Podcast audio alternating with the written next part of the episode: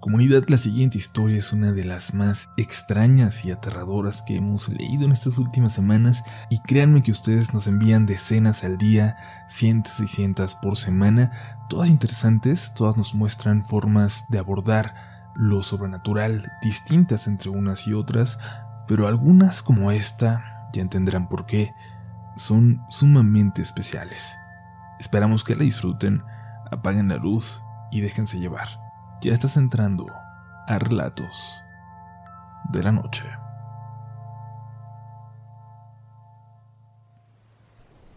Mis amigos conocen esta historia. De hecho, les tocó vivir algunos episodios de la misma. Ellos son los que me han pedido durante ya casi un año que les comparte este relato.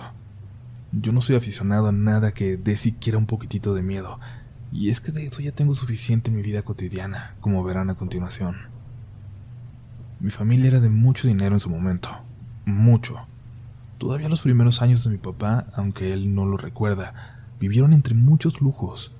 Pero poco a poco, malas decisiones, confiar en personas equivocadas e invertir en negocios sin futuro les llevaron a perderlo casi todo. La casa de los abuelos fue lo último que vendieron. Solo lograron convencer a mi abuela de hacerlo cuando mi abuelo murió. He visto fotos de ella. Era enorme, como de película. Mi abuelo nunca quiso venderla, por más que todos sus hijos se lo rogaban. Y a mi abuela, aunque no fue fácil, la lograron convencer. Pagarían todas las deudas con eso, y ella se mudaría entonces a la casa que perteneció a un hermano de su suegro, es decir, del hermano de mi bisabuelo. Yo la verdad no conozco mucho de la familia, nunca me ha interesado investigar en ese lado.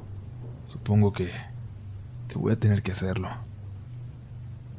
En esta casa vivió toda su vida aquel hombre, solo. Nunca se casó, nunca tuvo hijos, nadie cercano.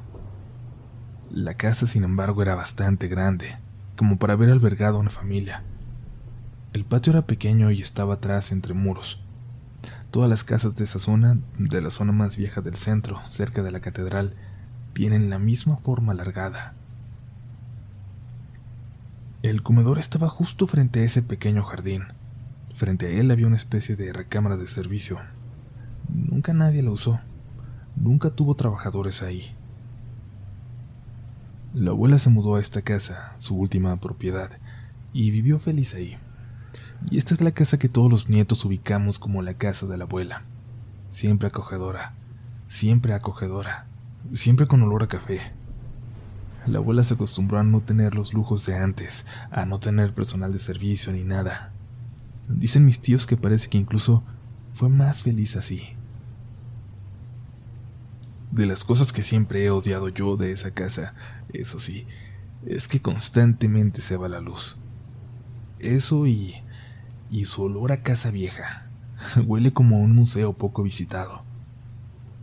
Mi abuela disfrutaba mucho que la visitáramos, sobre todo nosotros, los nietos. Y bueno, ahora que lo pienso, éramos casi los únicos que lo hacíamos. Mi papá jamás se quedó a dormir ahí, creo que ninguno de mis tíos. De hecho, cuando íbamos todos, mi papá se la pasaba en el jardín. Sin lugar a dudas de todos los nietos, yo era el más cercano a la abuela. Es por eso que mis amigos llegaron incluso a ir a su casa en varias ocasiones. A ella no le molestaba que los llevara, y quedaba a unos pasos de la prepa. A veces cuando teníamos hambre al salir de la escuela y no había dinero para comprar, Sabíamos que podíamos ir con ella y nos iba a alimentar. En la casa había dos recámaras pequeñas que siempre usaban mis primos cuando se quedaban ahí. La de mi abuela, la grande, principal, tenía un ventanal que daba hacia la calle. Había otra recámara grande también, justo en la parte opuesta, hacia atrás, con un ventanal que daba al jardín. Esta habitación estaba justo arriba del comedor y de la recámara de servicio que les comenté. Esta, me dijo mi abuela, sería la mía. En esa no se quedaba nadie más, así que yo incluso tenía algunas cosas guardadas ahí. Me quedaba cada que podía, y debo admitir que siempre supe que que había algo extraño en esa casa. Primero solo lo sentía, ya saben, esa sensación de que no estás solo, de que hay alguien contigo en la habitación.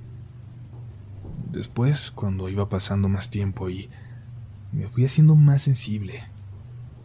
Uno de mis amigos tiene otra teoría. Él dice que mientras más se familiarizan con nosotros los entes de otros planos, se vuelven menos tímidos, se dejan ver más. Él cree que depende totalmente de ellos si los podemos ver o no. La primera vez que puedo asegurar que me ocurrió algo sobrenatural fue una en que mis amigos estaban cenando justamente con mi abuela y conmigo. Yo quise ir al baño, pero no quería ir al baño de abajo que está justo al lado del comedor, así que me fui al de arriba, al que estaba al lado de mi cuarto. Ese baño tenía una tina con regadera, solo separada de la otra mitad del baño por una cortina semitransparente. Recuerdo todo como en cámara lenta. Abrir la puerta, estirar la mano buscando el interruptor de luz y al encenderla, ver una figura perfectamente dibujada en la regadera detrás de la cortina. Una figura toda negra de los pies a la cabeza como si fuera una sombra, pero no lo era. Era alguien detrás de la cortina, recargado en la pared, dándome la espalda. Y me di cuenta del frío que hacía cuando pude ver mi aliento. Yo jamás hubiera creído que esto del frío cuando hay algo paranormal es algo real, pero lo es. Tan solo estiré la mano de nuevo muy despacio para apagar la luz. Y antes de que lo hiciera, alcancé a ver cómo lo que estaba allá adentro se movió, como si se estuviera dando la vuelta hacia mí. Bajé como si nada. Entré al baño de abajo. Por alguna razón no les comenté y por supuesto que no le dije nada a mi abuela. Pensé que si ella tenía que vivir ahí, pues no quería que se preocupara. Tampoco dejé de ir a su casa. Lo único que hacía era encerrarme en mi cuarto toda la noche, no salir para nada por más ganas que tuviera de ir al baño o de bajar a tomar agua. Una noche, sin embargo, tuve que salir. Empecé a escuchar que alguien subía y bajaba las escaleras. Primero pensé que era mi abuela, aunque ella sube muy lentamente. Luego lo hicieron azotando los pies. Creí escuchar que alguien se quejaba de una forma muy extraña, como si estuviera herido y molesto a la vez.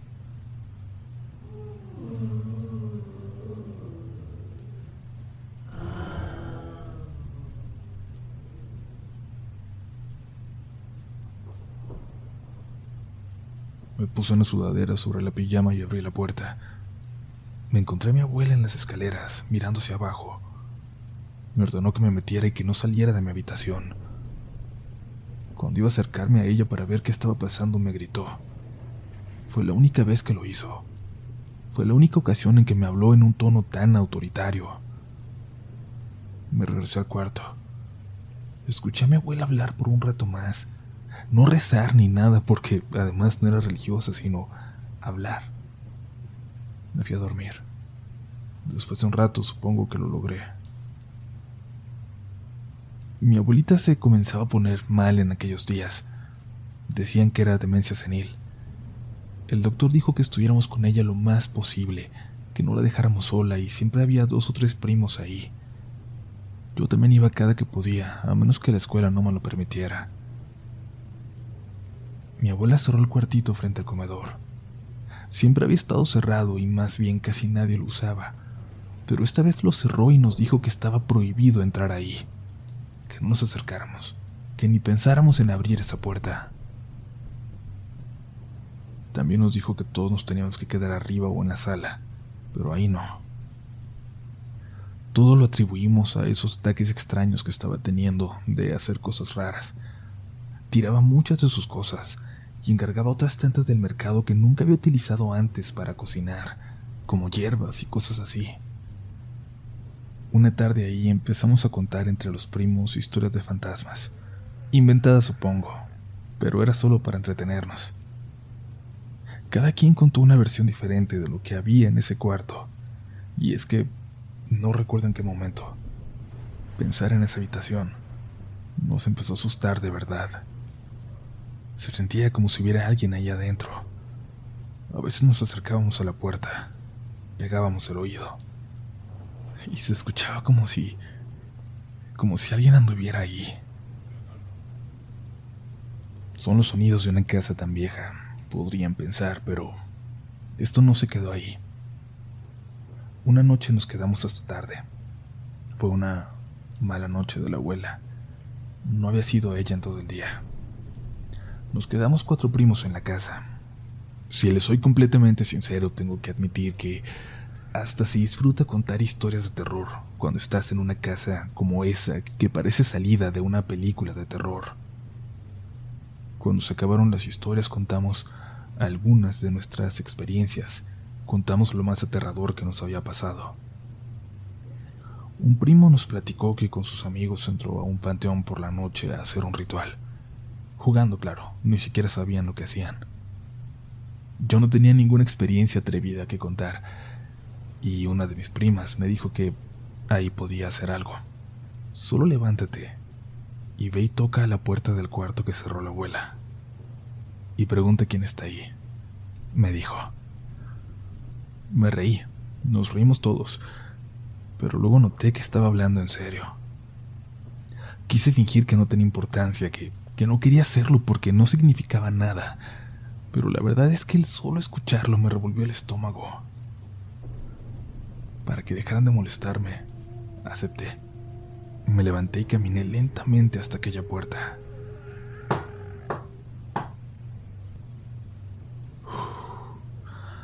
No hay nada. No hay nada.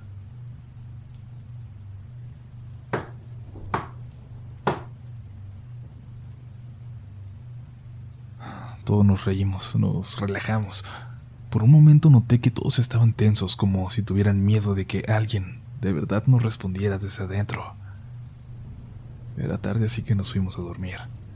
Se me olvidó pronto que el susto. Puse música en mis audífonos y me intenté dormir.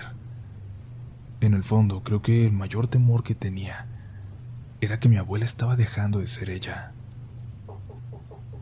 Me quedé dormido. La música en algún momento acabó.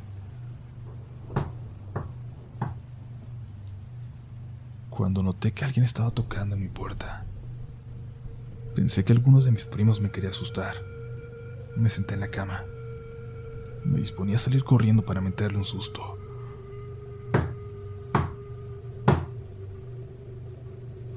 Volvieron a tocar. Y noté entonces que venía del piso. Y recordé que justo debajo de mi cuarto estaba aquella habitación. Aquella habitación cerrada. Me agaché. Me acosté en el piso y pegué mi oreja a él. Escuché como si algo caminara allá abajo, o eso imaginé. La verdad ya no sé qué fue lo que escuché. Desperté por la mañana y seguí ahí acostado en el piso. Ni siquiera recuerdo en qué momento me dormí. En el desayuno, aprovechando que la abuela no bajó y dos de mis primos estaban con ella, le conté a mi prima lo que me había pasado. Le dije que estaba comenzando a pensar que que había alguien más en la casa. Algo más. Fue entonces la primera vez que conté lo que me había pasado en el baño, lo que había visto detrás de la cortina. De alguna forma las historias de fantasmas y aparecidos que contábamos eran divertidas, eran con el afán de asustar, no eran serias, así que no había querido hablar de algo que yo sentía que era real. Si vamos a hablar en serio, dijo mi prima. Yo también he visto algo aquí. Hace no mucho, cuando la abuela todavía estaba mejor. Yo me quedé esa noche, pero en el cuarto de al lado de con ella. Y en la noche, ya muy, muy tarde, empecé a escuchar su voz muy a lo lejos, como discutiendo. Pero no escuchaba a nadie más, solo era ella. Me asomé al pasillo para ver si estaba hablando por teléfono. No estaba en su cuarto. La voz parecía venir de abajo. Así que me acerqué a las escaleras e intenté poner atención, pero no distinguía nada. Bajé despacio esperando que no me escuchara. Apenas me asomé a la sala al llegar al último escalón. Vi a mi abuela de espaldas a mí. Algo estaba diciendo muy enojada mirándose a la cocina. Y lo que vi allá, no sé cómo describirlo. En la cocina, sentada en la mesita, había una señora. Parecía una señora, de negro toda, hasta el cabello que le tapaba los ojos. Sus hombros eran muy amplios, como si fuera un hombre, pero su ropa y su pelo me hacían pensar que era una mujer. La abuela no dejaba de decirle cosas enojada, y de repente esta cosa se levantó. Caminó al pasillo y luego se fue hacia la puerta al jardín. No alcancé a ver qué hizo porque la abuela se volteó hacia mí y yo subí corriendo antes de que me viera. Creo que no se dio cuenta de que la vi, pero había algo. Y no te puedo decir que flotaba porque no vi eso, no le alcanzaba a ver los pies, pero sí caminaba muy raro, sin elevarse, sin moverse como hacemos normalmente. ¿Me crees? Por supuesto que le creía. De alguna forma sabía que lo que habíamos visto ambos era exactamente lo mismo. Cuando la abuela murió dejamos de ir a esa casa. Solo iba uno de mis tíos a verla de vez en cuando, a regar las plantas, decía, aunque todo se secó. Cuando meses después se le llevó el testamento, resultó que esa casa me la dejó a mí, aunque mis tíos ya estaban diciendo que era de todos y estaban haciendo planes para venderla, incluso después de saber que era mi herencia. Yo les dije que no, que no la iba a usar yo solo porque era de todos mis primos, de todos los que siempre estábamos ahí pero que no se iba a vender. Cuando fui a verla junto con mi papá, noté que el tío que iba a regar las plantas había empezado a hacer cambios ya. La puerta de aquella habitación estaba abierta. Entré por primera vez en años. Estaba pintado todo de blanco. Pregunté qué había pasado y mi papá dijo que mi tío había batallado para abrir esa puerta, que cuando por fin lo hizo, se encontró con una habitación congelada, que apestaba mil demonios, y que la abuela había escrito cosas extrañas por todas las paredes. Para ellos era una muestra clara de lo mal que estaba en sus últimos días. Creo que cuando me lo contaba, mi papá notó mi mirada. Notó que no era una respuesta que me dejara satisfecho. Agregó algo. ¿Sabes, hijo? Nunca te dije porque no quería que te preocuparas o te sintieras raro de venir cuando tu abuela estaba malita. Pero una noche me llamó. Me dijo que viniera de inmediato. Tu abuela estaba muy contenta, sonriendo cuando llegué, como si hubiera hecho una travesura. Por fin lo atrapé. Por fin lo atrapé. Me decía. Le pregunté que a quién se refería. Atrapé al fantasma me dijo, y me llevó de la mano hasta la puerta de ese cuarto. Estaba bien cerrado, y te juro, hijo, que aunque no me acerqué tanto, alcancé a escuchar que alguien andaba allá adentro. Llevé a tu abuela a su cuarto y esperé a que se durmiera. Luego bajé a revisar, y la superstición o que era de noche y estaba oscuro, no sé, pero me asusté y en ese momento quise sentir que era obvio que era su mente, que no había nada allá adentro, así que no tenía necesidad de abrir. Pero por no dejar antes de salir, toqué. Pregunté si andaba alguien ahí. Y claro que nadie me contestó. Claro que era la mente de tu abuela. Nada más. Nada más. De vez en cuando, comunidad, voy y me quedo ahí. Hasta hoy no he vuelto a escuchar nada. Solo me duermo con una cobija extra al lado, porque no es raro que me despierte en la madrugada y el cuarto esté congelado.